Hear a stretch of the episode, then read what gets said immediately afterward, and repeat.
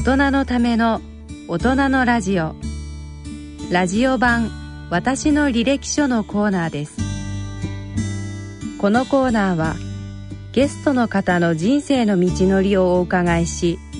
その中で得た教訓などに触れていただきます。ラジオ版私の履歴書のコーナーです。今回は俳優の山本岳さんへのインタビューの模様を1回目をお送りいたします聞き手は緩和医療医の川越光さんですあの岳さん今日はありがとうございます。あの、日本を代表する大俳優様にガクさんなんていうのは失礼なんですけれども、今までいつもガクさんって呼ばせていただいたんで、はい、今日はガクさんであの通させてください。あの、ガクさんは確かもう年齢70歳ですけれども、76ですかね。6ですかね。えー、もう僕のそういう意味では人生の先輩なんですけども、はい、あの、まあ、その、その76年の人生があると思いますけれども、役者としてのお話をまず最初お聞きしたいなっていうことを思っております。はいはい、役者として人が生きること、はい、そして病になること、死ぬことっていうようなこと。で、そもそもあれですね、ガクさん確か、あの、俳優座の7期生そうです。俳優座に、劇団俳優座っていうのがありまして、ええー、そこの俳優養成所の7期生です。7期生ですね。はい、あの、どなたか同期で？田中邦衛、井川久志、露口茂、藤巻淳。ああ。もう川口博そうそうたる方ですねそうですね。ねまあその話もちょっと非常に興味あるんですけれども、はい、ちょっとその辺はそこまでにしていただきまして、はい、実はまあガックさんっていうのはその当時は僕正直あまり、えー、知りませんでした。でただあのえー、いろんなところで活躍されておりました。特にあの1964年あの私が調べたところではガクさん20代の7歳27でしょうかね。あのあそこでも非常に有名なあの「愛と死を見つめて」というテレビドラマが、あの放映されたんですけれどもそこであの大島美智子これあの番組の中では美子さんっていう名前だったでしょうかね、はい、えー、上顎がん、はい、あ上顎の肉腫でしょうかね。ね。えほいで骨肉腫の話、ね、骨肉腫ですね、はい、そして22歳であのお亡くなりになったということで、これは確か大空真由美さんが役をされたようですね。はい、で岳さんの方はその恋人役である河野実さんこれはあの誠ですかね、はい、えこれ実在の方ですね。そうです実在の人ですね。で眞子っていうことで、美子と眞子ということでね。あの知り合った当時2人とも18歳だったとということで、まあ、私も、まあ、ちょうどそういう時期を当然過ごしているわけですけれどもあのこの番組は当初あのあまりテレビでやるということに対してあのディレクターなんかあまり賛成してくれなかったって言いますか死ってのは何だっていう感じだったんですか？東芝日曜劇場という読み切りの一回読み切りでの、うん、いろんな文芸ものとかドラマがあったんです。でそこでそのがんの話なんて当時ドラマなんかに取り上げちゃいけないっていうような風潮もありましたし。それ賀来さんが持っていった話なんですか？これはテレビのね、僕ラジオでやったんです最初ね。その放送局をもう覚えてないんですけどね、はい、それでリハーサルの時にね本を読んで泣けちゃって本番が本当に困ったんです。そういうこと僕なかったもんでそれでこれドラマ本当にドラマにするのは気の毒なんだけどすごくドラマチックだし、えー、その生きるということにこんなに最後まで生き通そうという意志を持って、うん、その病と戦うっていうことよりもただ生きることだけを考えて、うん、あの知ってる人のけなげさはドラマになりませんかねっていう話をしててで石井福子さんっていう今「渡る世間」をプロデュースされてるあの名プロデューサーですけどもその方があの最初はダメだよって言ってたのが、うん、ある時ややろうとおっしゃったんですよ、うん、それで長いけど前後編でやろう。それもなかったことなんです、で大英断で、ってなさって、はい、その本を書かれたのが不思議なことに橋田壽賀子さんって「渡る世間に鬼は私の作家がその本を書かれた。んです。はあそれは不思議な縁ですけども。そうですね、それで、まあ意に反してってますか予期せんであのまあ視聴率こそ最初なかったけど。思ってなかったんですね。裁縫何回か4回されたそれはもうだからそのもう一度見たい見たいということで何年かにわたってあの、再放送されたんですね。まあ、これあの20代18でしょうかあの多分その誠美子が知り合った時ですね、はい。はい、非常に若い。それで彼女は22歳でお亡くなりになるということであの時まだ岳さんもまだ学生帽本当にかぶって全然おかしくない。20代でしたから。はいあのこれはちょっと普通じゃあまりないじあのシチュエーションですよね。ね。20代の方が骨肉腫になって死ぬっていう、まあ、実際はあるわけですけど非常に例外的ですよね。その骨肉腫っていうことも珍しかったです。ね、はい、あのあんまり世の中に今みたいにがんが話題にならない頃ですからね。はい、これあの演じる時ってあの役者さんっていうのはやっぱりその役になりきるっていう多分原則があると思うんですけどかなり岳さん苦労されたんじゃないんでしょうか？あるいはなんかこれやってて演じてて今泣いたってことをおっしゃられたんですけれども、当時のもし覚えていらしたらその気持ちですね。あの最後にね要するに遠距離恋愛なんですよね。はあ、で電話で話したり手紙で話したりってそれの蓄積があるんですけれども、最後にあの電話を通してギターを弾いてあの禁じられた遊びだったかな確か。それをこう弾いて聴かせるんですよ。でそれを最初あの録音でやってあげるからっていう話だったんですけどリハーサルが始まってあれしたらやっぱりこれは本物に弾いてもらわなきゃダメだってギター弾けませんよって。僕はこんなその曲難しい曲を弾いたことありませんいやいや三味線はやってたんですけど。ギターなんて全然違うじゃないか、はい、それで「できません」って言ったら「いややらなきゃダメだ」って言われて。確かに分かるんですよ。そのシチュエーションとしてそれを生で弾かなきゃ成り立たないなっていうことがあって。そう言ってもう朝から晩まで本当に爪から血が出ましたようん弾いてるふりをして流すっていうわけはいかないんですかそういうことはしないというでそれをともかく生で何小節かな弾けってってそれでずっとそのテレビではそれが弾き終わった時に僕の役目はこれで終わったと厳しいものがありますね思いましたけれども、ね、やっぱりまあそれはいろいろセリフもありいろいろあったんですけれどもあのなんて言うんでしょうね。岳さんだけど20代でかわいそうっていう感じだしでしたか？それかわいそうっていうことよりも、やっぱりけなげだっていうこと僕らあの戦争知ってますんである程度、はい、上も知ってますんで、はい、ある程度。まだ小学生でしたけれども、はい、だからやっぱり普通の人と今の若者とは全然感覚が違うと思いますよ。やっぱり純粋に生きて純粋に散っていったっていう特に特攻隊の方なんかそうでしょうね。死ぬことっていうことが今みたいに大げさなことじゃなかったですよね。毎日空襲もありましたし焼け跡行けば死体が転がってたんですから、はい、東京なんか。だからまあ状況的にはそういう戦争中に若い青年が、はい。はい、そのじゅあのけなげに生きて、けなげに散っていったと、そういうことでしょうかね。そういう捉え方でしょうかね、ね、何かのために死んでいくっていうことは、うん。自分の頭の中に刷り込まれていましたこの役柄ではやっぱりあのその巫女がそのマコと恋人になったと、はい、でやっぱりなんか例えば目的があってね。あれですからね、えー、目的があって生きて目的があって死ぬっていうのは人間かなり楽ですよね、はい、あの特攻隊の方たちはやはりお国のためにっていう自分の命を捧げるという気持ちで生きて死んでいったわけですよね。だからこの美子さんの場合はやっぱりそれはやっぱりマコとの関係で生きていこう。彼女はやっぱり最後まで生きようとしたんですかね。そうですよね。僕はその先生お医者さんだからあれだけど 僕のもう感覚ではねお医者さんっていうのはいかに患者を死なせるかっていうことをまず考えるでしょその患者は自分は生をどうやって生き抜くか、うん、どういうふうに最後を生き抜くかっていうふうに考えるんですよね。なるほどなるほど。だからはっきり立場が違うと思うんですよ。うん、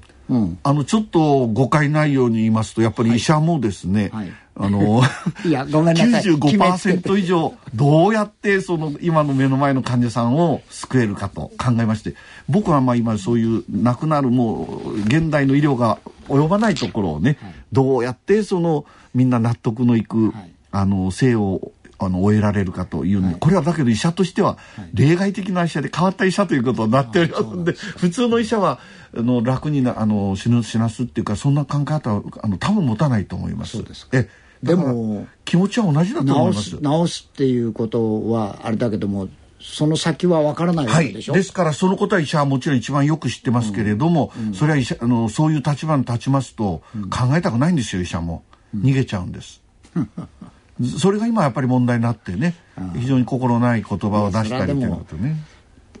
職業というのはそういう意味では大変だなと思うのはお医者さんというのは大変な仕事。僕は医者の役をずっといろいろやらせていただいてね歯医者だけ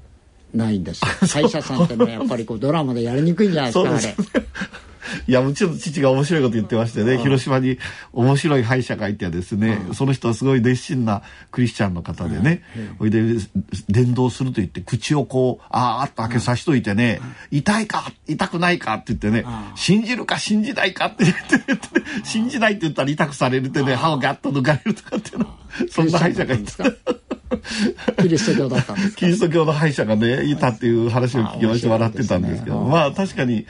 あの歯医者さんっていうのは死に向かうっていうことはあの立ち会うっていうことは本当に例外的でしょうね。であの今のその話の続きですけどね岳さん確かにあのいろいろこう岳さんのこの歩みを役者としての歩みを見ていくとあの役柄で医者っていうのは結構多かった。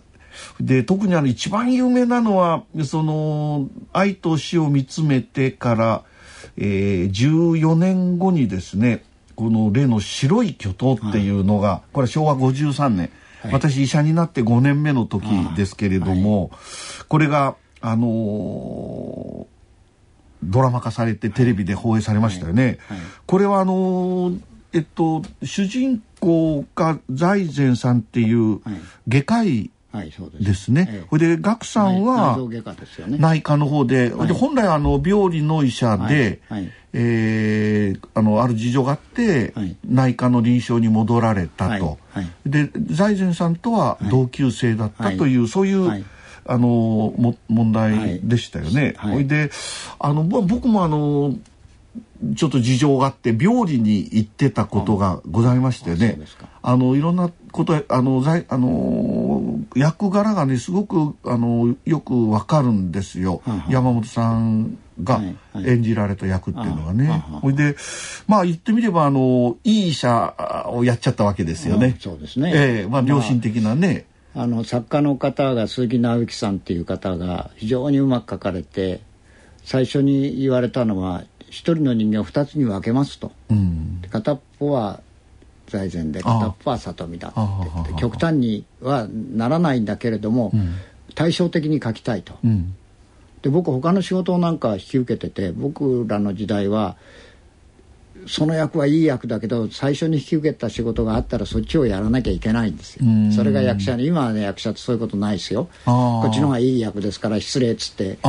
いなくなったりしますけど義理人情に扱ったわけですね。義理人情に扱ったっていうか、はい、そういうまあなんて言うんでしょう。弓道的に演劇とかそういうものを考えたわけですよ。そういうことを大事にした、役時代、ね、まあそういう時代だったんですね、だって今の若い人は例えば僕らが芝居作りした時に、うん、こう「君やらせてください」って来てそれで「じゃあお願いしましょう」っていくらくれますかって必ずお金の話しますから。同じですよ医者も、うん、だからもうそういう時代が違うんですね。で昔はお金のことなんか後回しでしたからね。うん、だからそういう意味で2人の1人の人間を2つに分けて何か医者のその世界を書きたいと、だけど医者の世界だけじゃなくてやっぱり基本的には最後、お互いにどう生きたかどう,、どうそれがどう交流してどう死んでいくかっていうような、そういう人間の話にまあ優れた書き方があるんですよね。本来はあれ教授選の話なんですよ。はいそうですね、えー、大阪の阪大が舞台で教授選の話なんですけどそれを映画なんかは教授選の話でこの前韓国で作った白い巨塔を見たんですけどこれも完全な教授選の話で要するにそれを人間関係と医者のなんて言うんでしょう巧妙に走る医者と患者の立場に立ってそれを貫いていく医者とに分けてサッカー書いたあのあれを読ませていただきますとねあの白い巨塔っていうのはまさにこの教授選をね、はい、あの舞台にい。ろいろ物語が展開していくっていうことを、はい。はい、それが本筋ですからね。ね。だけどその中にいろんな問題があの、医療が抱える問題をある意味でこう浮き彫りにしたというような、そういう歴史的な山崎豊子さんの優れた。優れたとこでしょうね、ね、今読みますとやっぱり当時の医療の事情を考えますと本当にあの書かれた通りだなっていうようなあ、ね、のことがしてまああの中身のことですね。あのもっともっとお聞きしたいんですけどそれやってたらちょっと時間がなくなっちゃうんで、はいはい、あのちょっと僕の方でですね、はい、勝手にあの絞らせていただきましてね、はい、であの物語ではあのその財前さんっていう教授を、まあ、山本学さんが、えー、いや里見修二さんっていう内科医でしょうかね。あのある意味で本来は親友なんだけれども告発する原告側に立って、はいはい、まああの糾弾するっていうような格好を取ってますよね。ええ。でそういう中で問題があの進行していくわけですけれどもその岳さんっていうか里見先生があの実は財前さんの胃がんを発見すると。はい。あの彼は外科医ですから、あの財前さんの方はですね、はい、そして、えー、こういう検査をしたらいいとかいろいろこう出ていかれますよね、はい、その、はい、裁判では争ってる。中なんだけれども。それであの僕の非常にあの興味あるっていうことはその病気を理解するということですよね。うん、あのこの財前さんはあのまあ、手術をする立場の医者だったわけですけれども実は自分が手術されるというかもう手術やっても手遅れの状態に追い込まれていたとそれはまあもちろん財前さん以外はの医者はみんなある意味で知ってるそういう状況に追い込まれて間もなく亡くなるよというような状況においあのあったわけですね。それで今ですと多分もちろん胃がんだっていうことはまず絶対言ってると思います。それが治らない状態だっていうこともあの伝えると思います。で医者だったらもうあ自分の命はあとこれぐらいだなってことを理解できるんですけども当時多分そういうあの手遅れって言いますか治らない状態だというそういう話はされてなかったんですよあの役のあの物語の中では。ね、だから彼自身はあの非常に不安定な状況に置かれたでしょうね。だから、うん、そもそもその僕の立場では その患者のえー、中村玉緒さんの旦那さんの患者の、うん、あれはそのがんじゃないかとその検査をちゃんとしろということがあってその転移をしてるんじゃないかっていう形の中で財前さんはあの何だっけしたっけ、えー、自分の得意なそこのがんだっていうことで押し切っちゃうんですよね。で里見はそれだけじゃないんじゃないかと。もっと他の検査をしろと言ってなるほどそれでそんなことやったら大学病院なんかやっていけないよって言ってまあそういう医療の問題もありその組織の問題もあり自分の名誉もあり、はい、片っぽは僕なんか全く自分の生活は捨てて善意に行きあんな医者いたら国は潰れちゃいますよ。いやそのぐらいに誠実にやろうとするわけですよ、奥さんも大変だし全て大変ですよその人間、そういうある限界があるじゃないですか、はい、あの、ね、世の中って。人間ですからね人間ですからね、えー、それでその生命というものもどっかでそういうなんか生命感の話になってややこしくなっちゃうけど、どっかで自分の性をきちんとこう計画するっていうか知るっていうかあそれは自分って医者としての自分自身ですか？医者じゃなくて人間として。人間としてですね、ええ、もう今何でも人のせいにして大変で見つからなかったらどうだとか、うん、やれなんだとかってでもお医者さんいないでそういう病気になって、うん、じゃあ自分で治せるかったら治せない、死ぬしかないですよね。いや僕ねあのああいうところ見た時自分も医者ですからね、それでまさに医者の役を演じてくださってるんで、すごくまあ他の方以上にいろんな心理状況がわかるんですけれどもね、あの時多分あの僕はあの財前さんの立場になったらまあ自分はがんだっていうことはもちろん知ってたわけですけどそれも全然。あ最初はそのことも分からなかったんですね。そねえまあ、それは検査して分かっちゃったと。だけどそれがもう手遅れの状態である。もう治らない状態だということですよね。で、この、そうすると、その物語の中で、その彼自身がその自分が死んでいくっていうようなところをですね多分そういう場面が出てきたと思うんですけれども岳さんはその友人親友の役を演じてらしてなんかその彼にその死ぬっていうようなこととですね関係したようなその発言なりですねあの場面っていうのがあったんですか？告知はもちろんしてないですよね彼にお前は。そうですね、うん、ドラマではそういうことじゃなくて自分でそれをあれして僕は君に負けたよっていう確かそういうセリフがあって僕の手をお見舞いに行った病室のあれでこう握りしめて、うん涙をこうして彼はあのそういう話をしたと思うんです。その時に彼は僕の手をリハーサルの時からギュッと握りしめてもう「民谷さん手が折れちゃうから助けて」って言いたくなるぐらい彼は、うん、こう自分の生き生き死にと重ね合わせてドラマを作っていましたよね。彼その後辞意するわけですからね。あのその時にも今思うとあ彼はその時にどっか自分の死っていうものを考えていたなっていうことはすごくよくわかる。あの役者としての死っていうよりも自分としての死っていうかそれとあのだから最後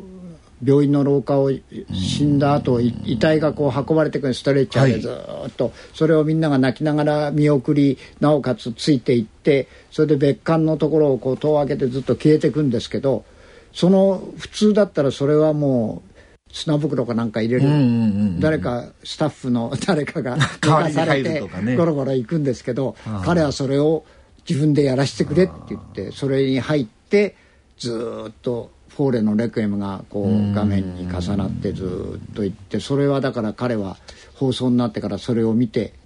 自分の死と重ね合わせてドラマとどっかこう分かんなくなるところがあって。あったんじゃないですかね。まあ今のお話伺ってるとまあ役者さんっていうのがその役柄にこうなりきると。いうそれはギそのガクさんがギターをその血が出るまで 弾かされたとかですね。なりきったらできないんですよ。なりきったらできないんですか？ええ、はあ、やっぱり非常に虚実被爆の感なんですよ。あ、そうなんですか。そうなんです。はあ、だけど徹底して理解しなきゃいけないそれはもちろんそうですよ。はあ、感情的感情は自分で作らなきゃいけない、はい、だけど感情に溺れたら本当に殺しちゃうわけですからね。だけどこの画面がありこの範囲がありこの時間がありある時間の中でこれだけのセリフとこれだけのことをやってくれっていう制約の中で役者全部動いてるわけですから。からなりきったらはみ出しちゃいます。じゃあこのラジオだってそうでしょ？ある程度時間をあれしなきゃ困っちゃうわけでしょ？そうですね。だだやっぱり岳さんこの役柄としてずっとこの役を演じてこられたと思いますけれどもやっぱり医者を演じながらあるいはある時は人の死を演じながらですねやっぱりちょっと自分は違ったっていうようなところが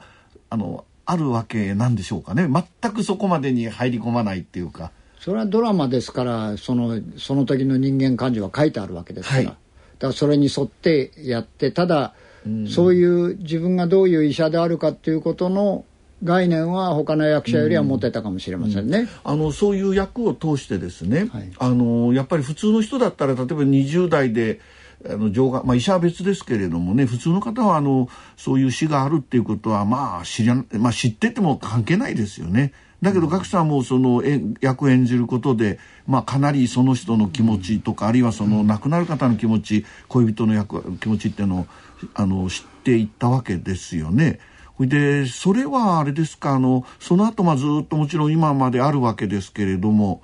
あのそういう演じるその生と死っていうのとやっぱり自分で経験する生と死ってまああのその後ちょっとこれからお伺いしたいのはあの奥様のあの死についてが中心になるんですけれどもそれはやっぱり違いますか？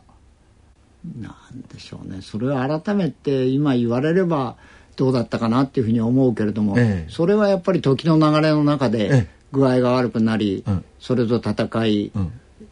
それをこう客観的に見ながら、うん、どこまで行くかどこで負けるかっていうことはお医者さんに聞きながら自分の中でもそれを判断して、うん、自分の覚悟を決め、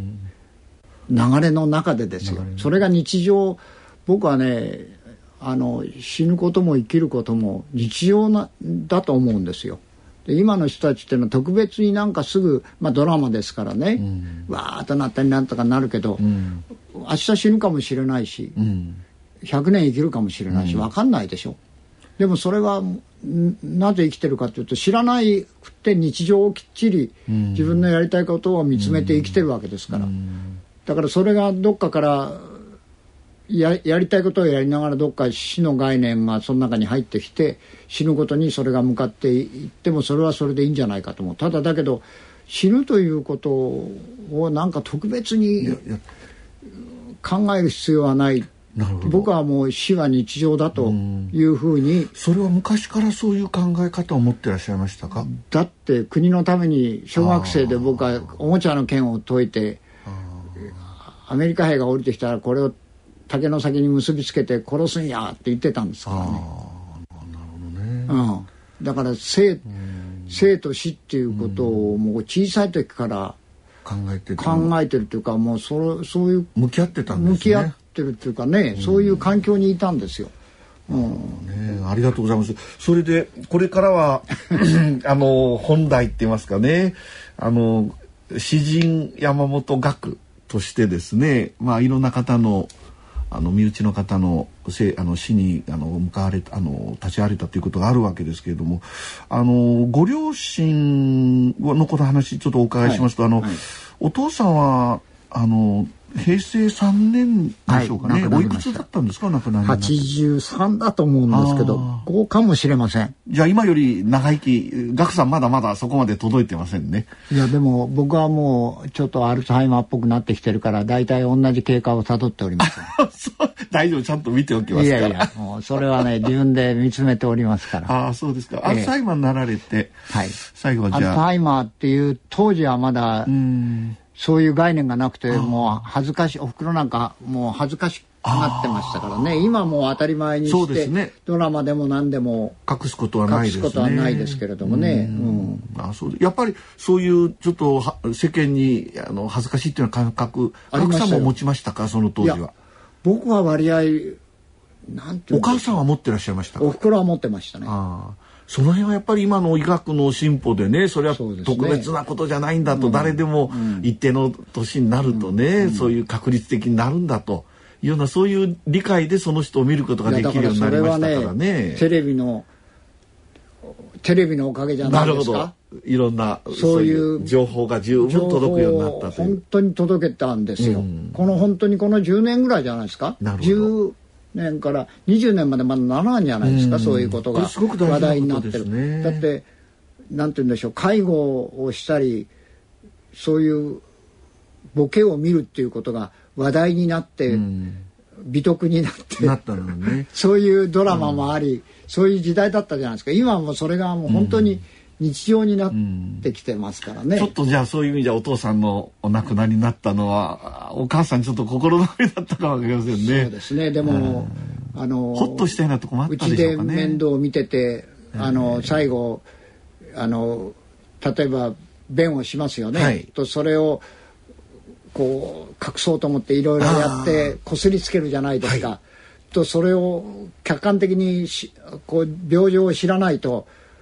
こすりつけるようになっちゃうってそそうじゃなくて彼は恥ずかしくてそれを何とかしようと思って方法論がなくて塗ったくったりそういう経過がわからないわけですよね。今だったらその辺のね、そういうことが今わかるでしょう。えー、そうですかそういうなんかこうすごく生生理学的に人間を見つめるという習慣をね、うん、今そういうことがこう行き過ぎてテレビドラマで、うん、なんか情感の部分だけで人間の生きか生き様をね、はい、見過ぎますよ、情感です、ね、情感で。なるほど。そうじゃなくてもっと人間の生き方って僕は、その生と死ということを考えるにしても、はい、はい情感の部分はもちろんあるんだけれどももっと生理学的にきちっと考えなきゃいけないということ、だからそういうことを言うと世間から吊り上げられるかもしれないけど、うん、僕は安楽死ということをもっとみんなが平然と語れる時代が早く来ないかなと、うん、それはやっぱり情報がきちんと行き渡り、うん、死と生ということをもっと生理学的にきちんとみんなが理解できるようにならなければ感情的な問題で言ったらそれは成り立たないですから。そうですね。あのそれでね岳さんね、そのその後お母さんがお亡くなりになって、はい、実はそこで初めてあのまあ僕はあの岳さんの奥様はこれは、はい、先生って呼ばせてください。私にとってはあの、えー、山本智子っていう畑智子って言ったんです昔はね、ええ、もう有名な方でしたけど。結婚してから後でも畑先生畑先生そうです。みんなうちへ来てても畑先生でしたから僕もだから畑先生って言ってたんですよ 生徒さんには。僕も先生とか畑先生なんて言っちゃいそうですけどお許しください。生徒さんって言ってもみんなあなたのことはこうちゃんこうちゃんって 言ってたんですよね。それちょっと私も困っちゃうんですけど、いや本当にそうでしたよ、えー、ピアノを先生が習ってて、はい、こうちゃんはねうちへピアノを習いに来てってあんな偉そうな先生になるとは思わなかったってよく言ってましたけどね。それちょっと冷や汗が出てくるんですけど もあの実は本当にそうで。そうですね、えー、あのまあ自慢じゃないんですけど、ガクさんがその先生にお会いするよりもはるか前に僕はあの、えー、先生にお会いしましてね。で、ね、まあ、そのことで、あの、まあ、その当時、あの、畑先生は、あの、アメリカか、の、多分南部の方で、あの、宗教音楽の勉強するために留学されましたね。ねジョージア弁でしたから、あの、僕は妹はアメリカ人なんですけど、よく、おい、南部なまりで喋れとか言ってよくからかわれてましたよ。そうですか。ああ、なるほど。南部の英語ですね。鉛なるね。なるほど。ほいで、日本に帰ってこられて、実はあの、その前にあの、私の家もですね、父、母がもう、畑先生のことはもう本当にちっちゃい時から知ってましてね。ほいで、そういう綺麗な方が、広島女学院っていうね、学校に戻ってくるって本当に楽しみにしてて、僕は小学校まだ2、3年の時だったと思いますけど、それで帰ってこられて、うん、あのお会いして本当に噂通りの綺麗な方でね。それで僕はあのあのその学校の演劇があって子役で出たんですね。でそれであの後で学さんにお写真をお見せしましょうけど、その時の。であの先生多分ディレクターみたいなとかね監督みたいなのされたんだと思いますけどね。でそういうことがあって、まあ、すごくその時以来可愛がっていただきましてね。で僕はあのオルガンをちょっと勉強したんでその時の先生をしていただいたっていうようなことが。えそれはちょっと岳さんにあまり。いや、あのパイプオルガンを弾いてたんですよね。はい。はいあの当時だからそれはすごく僕は珍しくて、ね、パイプオルガンなんて弾ける人が日本人にいるのかよと思ったぐらいですけれども。僕はあの広島にエリザベート音楽大学っていうのがありましてね、はいはい、そこで先生があのパイプオルガン、バッハの曲をね演奏されたのを聞きに来ましたけどあの普段と違ってもうちゃんとされましてね、本当ねあペダルを使いますのでねね。あの本当に素晴らしい演奏を聴かせていただきましたね、うん、まあそれはさておいて、まあ、実はそのことが契機であの実はお母さんあの岳さんのお母さんが亡くなる時にその時はもうもちろん岳さんと先生もあの一緒になってらっしゃいましたけれども、はい。はい、私がお母さんを見るというようなことになったんですよ。ね確か。あのある病院に入っていまして、えー、それで僕はその内科のお医者さんだったんですけど神経内科かな。が専門ですけど、まあ、内科のお医者さんに預けて「おふくろの健康をよろしくお願いします」って言ったらある時「岳さんごめん」って言って「あのスキルスなんだよ」なるほど。えー、って。うんでいろいろ後で調べたらスキルスって分かりにくいんですね。そうですねあの分かりにくいんですそれでその時に「えー、ってどのぐらいですか?」と言ったら「3ヶ月」ってそれまで分かんないもんなんですか?」って言ってそれであの「どういう経過たどりますか?」って言ったらそれは分かんないんだけれどもともかく3ヶ月はあの持つと思いますってんでそれで僕はあの家内からそういう先生の、うん、まあ、そういうホスピスの話を聞いたりしてて、はい、もう今更切ってもダメだと僕は思ったんですその時に。まあもうそれは医者の役をいっぱいやって。あの時一人暮らしをされて妹さんと一緒でしたかね？家族一緒でした。あの K さんなんかラジオ版私の履歴書のコーナーでした。今回は俳優の山本岳さんへのインタビューの模様の1回目をお送りいたしました